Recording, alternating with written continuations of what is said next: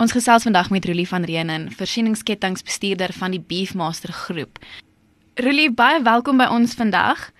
Ons gesels oor die gevaarlike drinkwater in Suid-Afrika en ons wil meer van jou af hoor oor die verswakte kwaliteit van drinkwater en waarom dit juis belangrik is dat ons meer bewusmaking skep rondom waterkwaliteit. Nou, goeiemôre Robin en baie dankie of goeiedag Robin en baie dankie vir die geleentheid om met julle te kan gesels en groete vir al die luisteraars daar buite.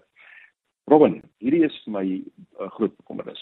Een, ons het die syfers en ons weet wat die water is en dat dit uh, wel versleg wat definitief vreesaanjaend is, maar wat my persoonlik net uh, baie baie oor in hierdie geval is dat niemand praat hieroor nie.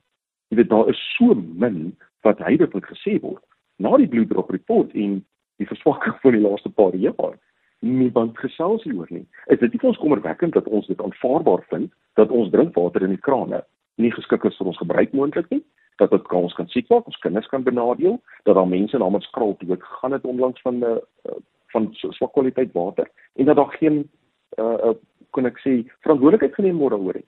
Ek is bietjie meer bekommerd daaroor dat niemand hieroor praat nie, Robin. Natuurlik dink ek kan dit omdraai. Ehm um, ek dink ons moet begin om een as die publiek sê ons vind dit nie aanvaarbaar dit pas ons nie.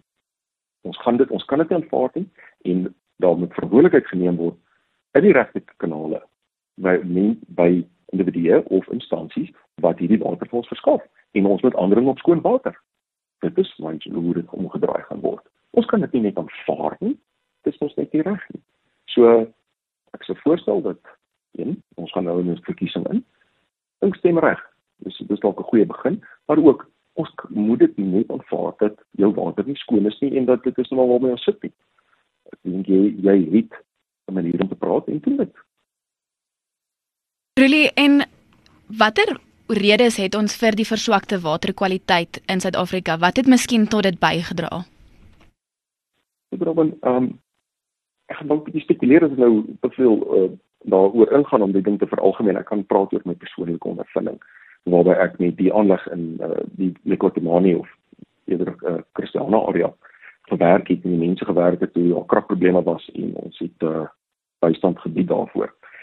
Daai tyd was dit Magalies water wat die diens gelewer het en wat pragtige mense het. Ek bedoel is uh, uitstekende mense, hulle is gekwalifiseerd in hulle werk, hulle verstaan wat hulle doen.